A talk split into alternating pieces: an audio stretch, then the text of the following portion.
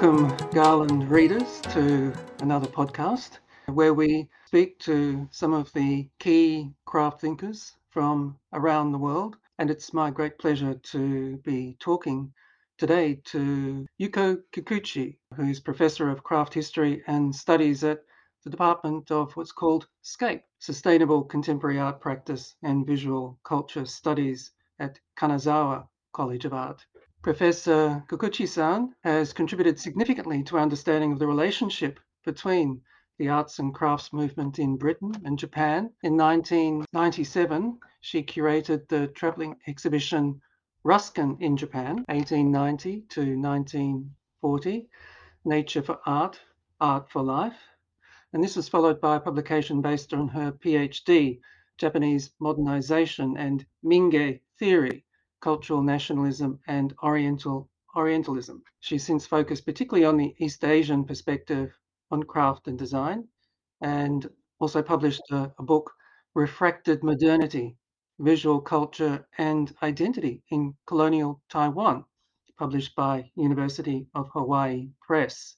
So, welcome, Yuko Kikuchi. Well, thank you very much, Kevin. Hello, and uh, um, uh, thanks for your introduction, and thank you for inviting me to talk for uh, Garland Magazine. Um, it's really my pleasure to talk to uh, the uh, wider audience uh, from this small city of Kanazawa. Yes, well, the work that you've done, I think, is especially important for us because the, the story of Mingei is quite central to, to many of the stories that are shared on our platform, particularly this, this current one. So it would be terrific to, to share some of your learnings about this, but uh, can we start by your own journey? What was the road that led you to becoming a professor of craft history and studies? And where did you start? And what sort of experiences were important to giving shape to your life? Yes, well, it, it's going to be a little bit of a winding, long story, but uh, my first uh, studying abroad in San Diego in US um, made me really uh, um, uh, go into the interesting idea about cultural translation. Um, the my teacher and mentor at that time was the uh, Dan MacLeod, who was uh, one of the Beat Generation, and uh, he was he introduced me to the poet Gary Snyder, and he was also environmental activist. So the I was uh, really interested in from Californian uh, um, and interest in uh, Orient and East uh, Eastern cultures. And I've studied Suzuki Zen and Okakura Tenshin's Book of Tea and Zeami's No Philosophy and so on in English for the first time in my life and uh, taught by the, uh, these Californian Beat Generation teachers. So it was very refreshing to see that this uh, completely different, uh, um, you know, uh, perspective on my own culture. And uh, um, so I, I, developed this uh, into my MA uh, project on Gary Snyder and environmental ideas. Then I have found an advertisement in the Japan Times for a research associate needed uh, for School of East Asian Studies at Sheffield University uh, in UK. And at that time, I had no idea where Sheffield is. And uh, uh but I thought it is one year, so I just uh, um, take this job and um, have a look at another perspective from from Britain on the on Japan and the East. So and then one year was extended to two years, and then th- uh, three years, and then um, by then I got interested in the local history of uh, Sheffield and Yorkshire. And uh, in my vicinity, there was a house uh, uh, which John Ruskin built as a museum for workers. Then I also became friends with my neighbors, including a curator of uh, Ruskin Gallery, uh, Janet Barnes, and then uh, the secretary of William Morris Society, who was also living just behind my house. And So these things uh, really happened coincidentally, and uh, during many meals and uh, um, and teas, uh, we developed the idea of uh, Ruskin's influence on Japan. And so I started uh, doing research on that, and and that was the result um, came out as a traveling exhibition, Ruskin in Japan, 1840 to 1940 and co-curated by Toshio Watanabe, who uh, becomes my uh, uh, future colleague and supervisor. Um, Ruskin's idea was uh, very influential um, on modern Japan. It's a one way. Ruskin didn't like Japan at all, and but Japan liked Ruskin very much. And one of the strongest aspects is on the Mingei movement and uh, or maybe now understood as a Japanese variations of uh, English arts and crafts movements. So from that ex- exhibition, I've decided to do my uh, research project on Mingei movement, and with the uh, comparative perspective, which firstly was just very narrow scope between UK and and but um, this research progressed, and I've discovered the political and uh, colonial aspect of the Mingei movement, which never I found, which uh, have never discussed in academic uh, way, and also um, um, this includes the expansion to uh, of the Mingei movement to colonial Korea and colonial Taiwan and northeast China, including Manchuria. So I've moved to uh, London by then, and from Sheffield uh, to do this project, a PhD project at the University of the Arts London.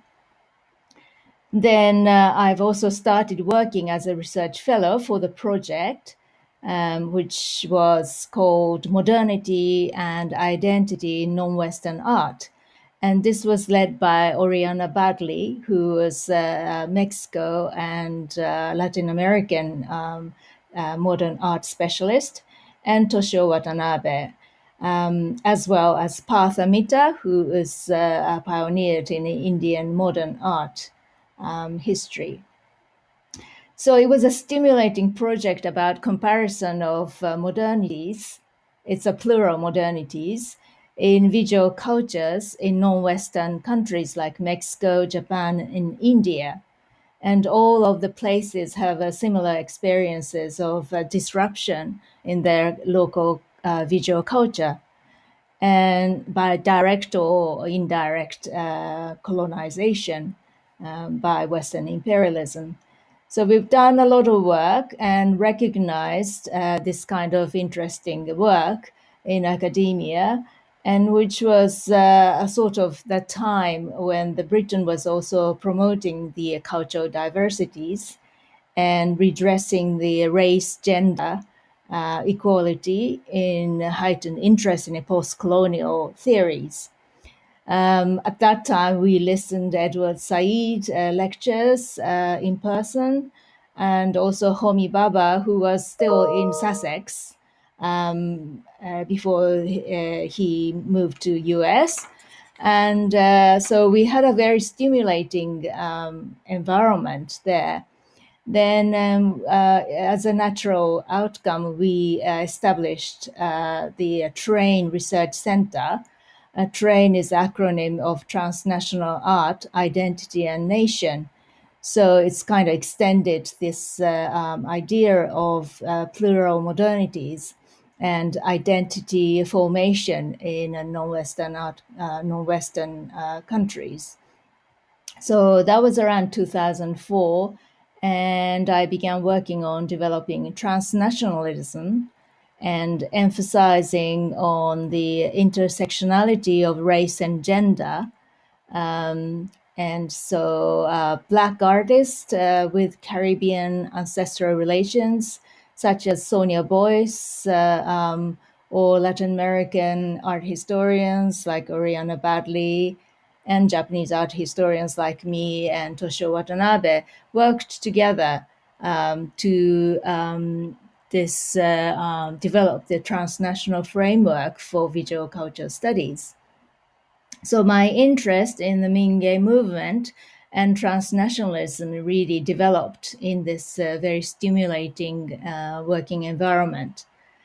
And but uh, um, two years ago, I had to move back to Japan because uh, to take care of my father, who's now ninety three, and uh, uh, got a job at Kanazawa, um, where there's a strong interest in crafts. Um, so um, since then, I created a new department, uh, Scape, and updated sort of very old-fashioned uh, aesthetic and art history uh, department with the, my experience of uh, developing this uh, transnational uh, um, visual culture studies and critical craft studies. I see. Well, that's uh, an amazing I see. journey. Well, that's a, an amazing journey that I um, wonder if you could reflect. Sorry, just a I second. I'll have to edit this out. could you hear an echo on the sorry, line? just a second. Yes, I'll have I to edit am this out. Do you hear an echo on the line? Okay, I'll see what I can Okay, I'll see what I can do. do. Okay. Can you say something? Okay. Yes, hello. Can you say something? Mm. Are you hear you. hearing me? Mm. I don't hear you. Yeah. All right. I may need Yeah. to just turn this off while I'm speaking. Right, Sorry, this is a, a new platform that we're turn just this off using. while I'm speaking. Sorry, this is a, a new platform that we're yeah, just that's using. clearer now. Okay. All right. Good. All right. Yes, well, that's an amazing journey. It's I can see that you're Yes, well, that's an using amazing something like a journey. It's I can see binocular of the Anglosphere something to like look at Japanese culture, binocular both the, the Anglosphere beat poets of look the United States and the both the, the post-colonial beat poets interests the United from within within Britain, and uh, interests that focuses within, in on the, within Britain the issues and uh, uh, afresh in terms of what's happening in the Japan. issues uh, Well, let's cut to the what's chase. happening Uh, we've had an article Well, let, let's cut to the by chase. uh, Uh, Liana Marai, who by uh, uh, somebody Liana who's Marai, been very influenced by your work, uh, a young uh, Brazilian academic who's been uh, very influenced by working your in work, Tokyo. uh, a young Brazilian and uh, she looks at the, Tokyo. And the uh, relationship of, of the, to elitism.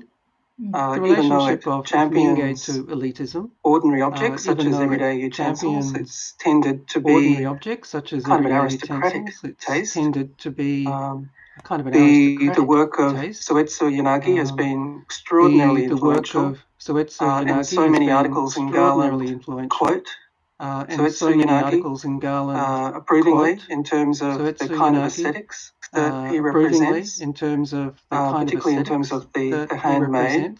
Uh, but uh, it's a, it's a bit of an issue the, in terms of uh, Uh, whether this it's a involves bit of an issue some sense of of uh, uh, elitism, whether this elevation of those who uh, appreciate the handmade, uh, elevation as opposed to those those who live in the kind of industrial handmade, world uh, of mass opposed to those who production. live in the kind of Um, industrial world so I'm very curious on, on your take on this. Um, Is this is this so something that you curious on, think on your take on means this. that Is this uh, is this the something that you think the think movement, the means movement, that and the ideas of Soetsu Yanagi are, the forever movement, and the ideas compromised? of You think? are, are Yes, that's a good question. Uh, compromised? Liliana and I are friends. Uh, we talk a lot about it. Liliana also teaches uh, part time at Kanazawa College of Art.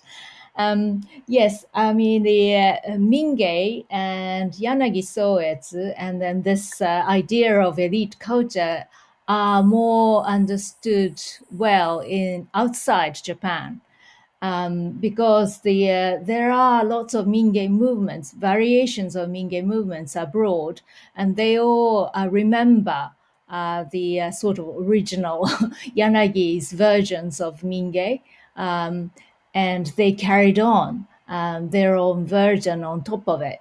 Whereas in Japan, um, it is quite different. Um, the Mingei movement uh, is kind of re- revived and rebranded now.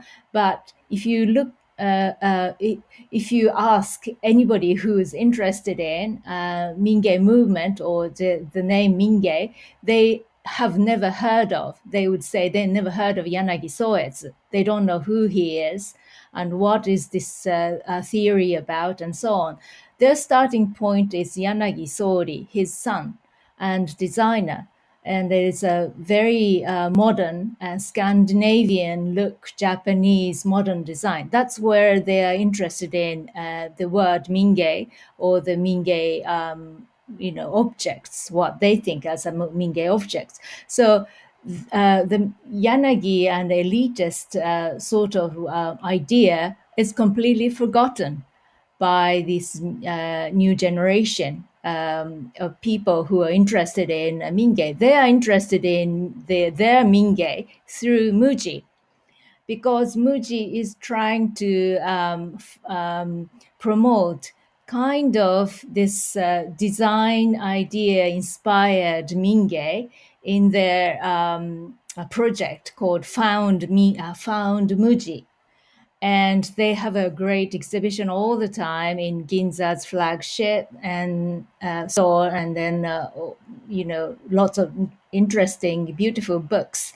And those are the things that they think it is uh, um, uh, Mingei.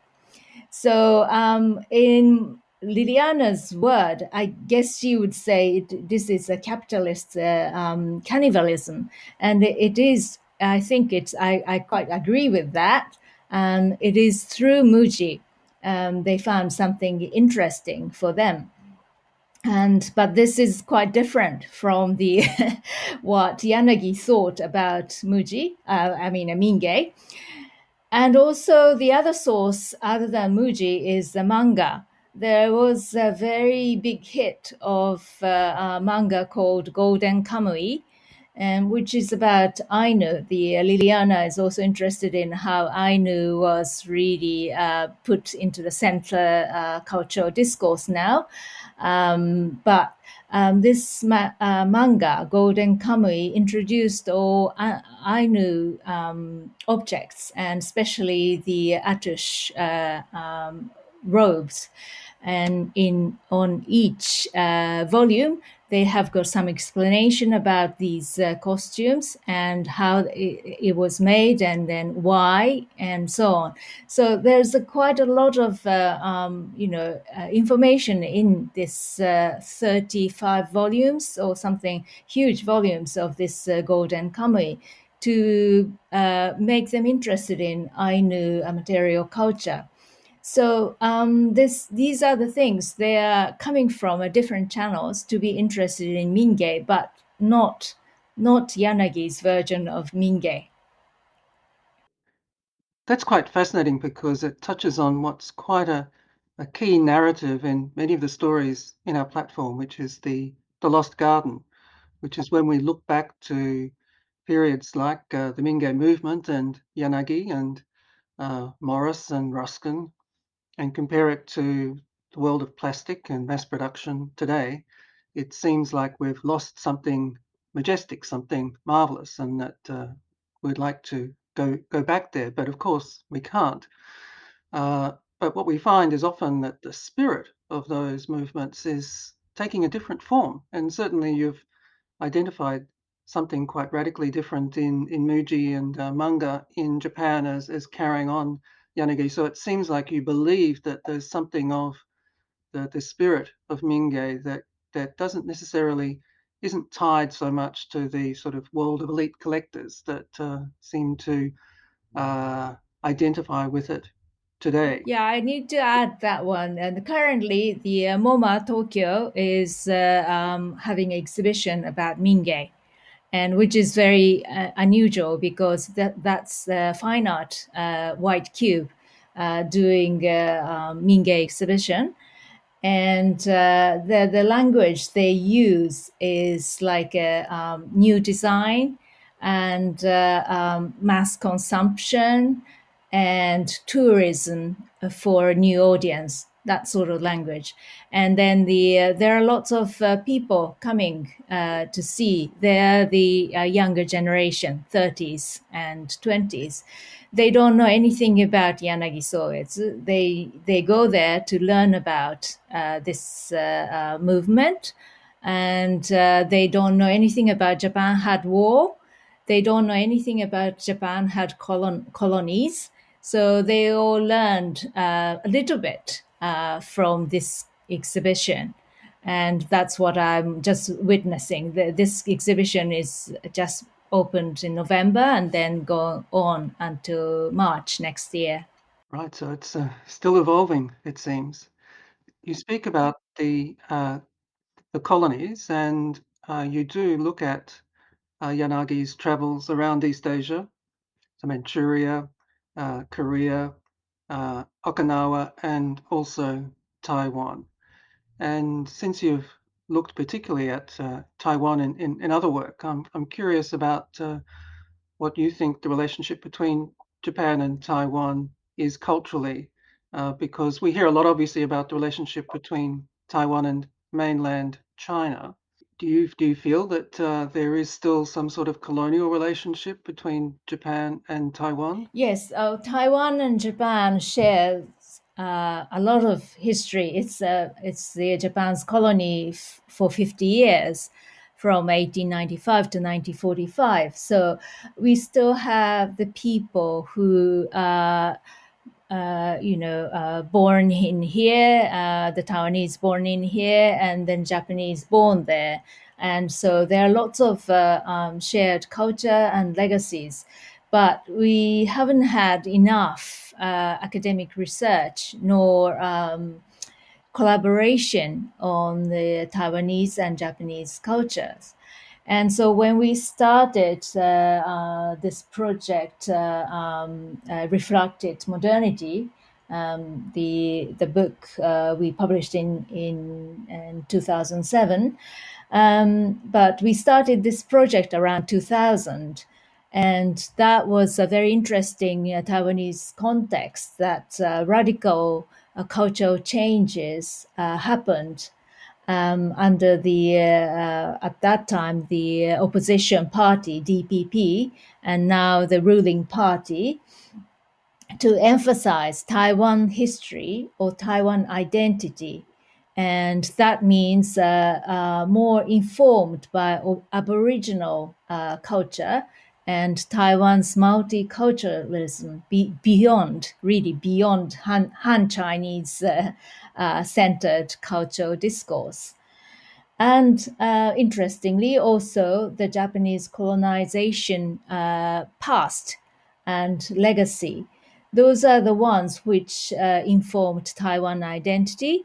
And at that time, um, there wasn't any curriculum teaching Taiwan art history or Taiwanese culture. It was only Chinese uh, art history and Chinese culture, and that was uh, uh centered on mainland China.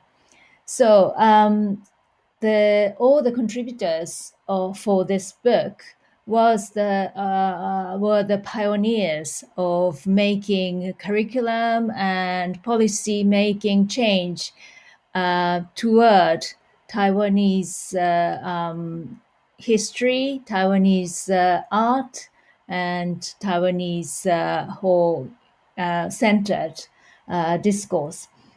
Um, and one of these uh, uh, contributors, a very important one, is uh, uh Liao Xintian, who's now the director of National History Museum. And so, this national history now meaning the Taiwan centered uh, national history. So, there's a lot of political things uh, went on, but um, this was very productive collaboration um, because we have got language problems and but we want to know what we shared. And then so one of the uh, um, the aspect was mingei and uh, in the japanese mingei discourse um, only told uh, discourse is yanagi uh, found the beauty of taiwanese mingei and uh, he collected and uh, he appreciated and uh, created the uh, words for evaluation. But actually, there was a very important key person in Taiwan, Yan Shuilong. Maybe you know. Um, he's a very multi-talented person. He's an oil painter and designer and educator, and then the leader of the Mingei movement in Taiwan. And he was uh, Japanese at that time. Um, he was trained in Tokyo School of Arts and studied in Paris with the other Japanese uh, uh painters and uh, came back and worked with uh, Yanagi, and uh, he guided Yanagi to see the what can be the Taiwanese Mingei. So he was a most important person, but he didn't. He doesn't come out in the Mingei uh, um, studies, nor in the Mingei's main discourse on Taiwan. And so um, these are the things. So we are excavating um, the forgotten person in this colonial history. And so there are more things uh, we need to do um, because uh, we need to rewrite the Japanese side of art history because there are no Taiwanese Japanese uh, artists included in the main Japanese art history at the moment. And then Taiwanese side too um, they, there are lots of people who are transnational and educated, some percentage in, in, Taiwan and some percentage in Japan. And those people have to be, you know, included in both shared history. So this is a, um, a sort of ongoing project. I, if I have time, I want to continue. It's fascinating to see the, the arc of your work uh, from looking at this east-west dialogue between the Anglosphere and Japan now looking at east-east in terms of uh, relationship between Japan and other countries, and that's that's very important, particularly uh, you know, from a country like mine, Australia, which is part of the Eastern Hemisphere, to be able to engage in that sort of dialogue is quite critical. Coming to where you are now, uh, Kanazawa's had uh, quite a profile in terms of craft, we've uh, featured Go for Kogei and other events in Kanazawa. We had a launch of our Japan issue in Kanazawa. So, can you tell us what you think about the the scene there? What's uh, what's distinctive about it? Yes, Kanazawa is a very unique city, interesting. And uh, as I presented in my paper um, entitled Towards a Sustainable Culture of Craft, Kanazawa's Regional Perspective and the Big Picture, that was presented for Jockey Club ICH Plus Innovative Heritage Education Program Summit uh, 2021 with you. And uh, so um, Kanazawa is such a unique city, very, very uh, obsessed with the uh, crafts. And uh, it's because there's a unique historical background uh, from 17th century. Um, the Maeda clans, you know, warlord Maeda clan's story about crafts and how they used craft as a cultural and diplomatic um, uh, means is the uh, um, the context and which is told and retold stories. And but in addition to that that they have got uh, UNESCO de- designated status uh, of city of crafts and folk art since 20, uh, 2009 so this uh, this is the rich um, you know um, uh, context of this city obsessed with crafts. And so many things going on uh, politics and then real cra- craft activities craft educations craft exhibitions and so on. But there are lots and lots of problems too so this was uh, my observation uh, for the last two years that um, there are very interesting elements in this city but uh, there needs to be uh, something to uh, look at and um, especially um, to uh, look into the future uh, of sustainability because at the moment the city's idea of crafts and craft activity is not sustainable so firstly uh, the living national treasure system is frozen and closed and So there are lots of uh, uh, living national treasure master craftsmen working in, in Kanazawa and Ishikawa uh, prefecture. But um, these are just uh, very artificially protected and supported by the government.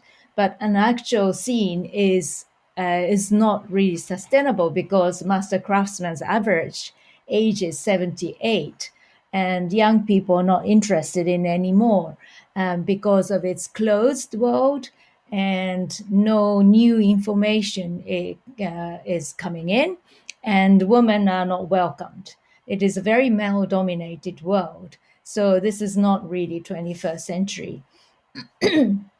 And also the uh, there's not much information exchange no digital communication are not uh, present in this crafts community. And so they are not connected to the world. This is a very big problem. Um, they're very closed and then they were just carrying on the very old ideas for um, like 60 years and they don't have a common terminologies to communicate even with the other regions who are making the similar things. So they have to have some uh, way of communicating. So standardization of some of the terminologies used for crafts materials and pro- process and uh, skills and so on.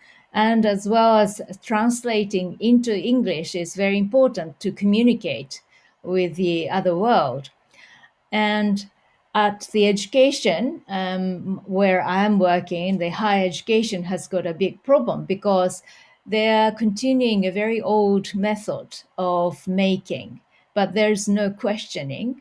So um, the uh, they are creating the uh, undergraduate and uh, uh providing um, the uh, um, high skill education, skill based education, and offers MA and PhD degrees. But if you look at uh, this uh, MA and PhD degrees, there is no critical questions in there. Um, the dissertation, for example, PhD dissertation is a per- personal diaries or making process no- notes of making process. So why they're making and what's for and what is they're, they're doing in this 21st century are not really there. So um, uh, the problem uh, is this critical uh, understanding, no critical questions there. So they just keep making something is told by the old masters or the old teachers, and this is a problem. Uh, there's no way really to uh, tackle this uh, sustainable sustainability problem. And cities administrators who should really uh, co- communicate through UNESCO's network uh, don't speak English at all. So they cannot uh, speak and communicate nor read in English, and they don't hire anybody who can, uh, you know, bridge in between. So um, there's policy-wise, um, they haven't got any much uh, progressive idea in there. So there are lots of problems please do uh, keep us in the loop for Kanazawa. It would be terrific to see how it evolves, perhaps with some of these elements you've spoken of, such as uh, manga, uh, in in the understanding of Kogei in Kanazawa. Certainly keen to provide a window both looking in and looking out uh, in the future. Speaking of the future, tell us uh, what we can look forward to in the sorts of projects that you're currently involved in and developing. Yes. So, um, as an educator at higher education, that was because so many problems here. What I could do first is the uh, introduce the critical studies on craft, and so that's why I, I um, uh, founded a new department uh, within this two years, a very short time, and to uh, connect with the uh, what the discussions going on in the world. And there are lots of uh, critical writing about crafts. So i'm just i've just started uh, to direct students to uh, you know the questioning themselves and uh, um, also um, i am doing two projects currently um, one is um, both really overlapping um, one is funded by uk government hrc uh, funding um, called Women's Leadership in Designing Social Innovation, Mutual Learning in the uh, Asia Pacific. So, and this is uh, um, led by Joyce Yee at Northumbria University, and I'm working as a co-I. Um, but it is really about the uh, creative industry that how um, you know women's leadership can be developed in various ways. And the other one is Australia Japan Foundation uh, funded project, um, also women's leadership through craft, mutual learning between Australia and Japan. So I'm working with the RMIT um, colleagues, uh, Yoko Akama and Sarah Teasley, and uh, um, we are uh, specifically developing the uh, same, um, you know, um, kind of project uh, uh, on the craft in the craft area between Australia and Japan. So I'm learning a lot about Australia's situation, and I am sharing this um, quite, you know bad gender gap uh, situation in Japan. Um, as you may know, the Japan's gender gap is very big and uh, worst among G7 countries, and quite shamefully and embarrassingly, 120 20th uh, pre- place among 156 countries. So it's really a bottom group um, this is a, a, statistics in 2021 this uh, this year, and uh, uh, we are also uh, trying to uh, change the uh, gender balance in higher education. And Kanazawa College of Art is the typical one. Um, female students, about 80% of the students are female, but the professors are about 80% male. And so uh, this kind of thing has to be really uh, addressed uh, uh to have some kind of more healthier and future looking craft uh, situation. Um, we don't know where to start. A lot of problems but i can at least start uh, this changing the higher education environment to empower women to be able to um, do and uh, contribute and then use their creative power.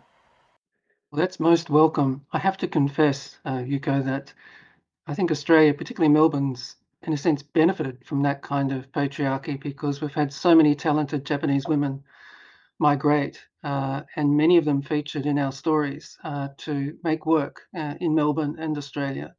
Uh, uh, and make a significant contribution to our cultural scene. But uh, we do also strive, obviously, to profile face voices of, of women in, in Japan, such as uh, Sachiko Tomoshiga and the current issue, where there's a lot of fresh thinking and uh, I think echoing some of the fresh thinking that you've shared with us today. Arigato, thank you so much, uh, Yuko Kikuchi-san, for your time, and we look forward to staying in touch. Uh, Kevin, that was a, such a pleasure to talk to you. You've been listening to a podcast from Garland Magazine. Please check our website, garlandmag.com, for more stories behind what we make.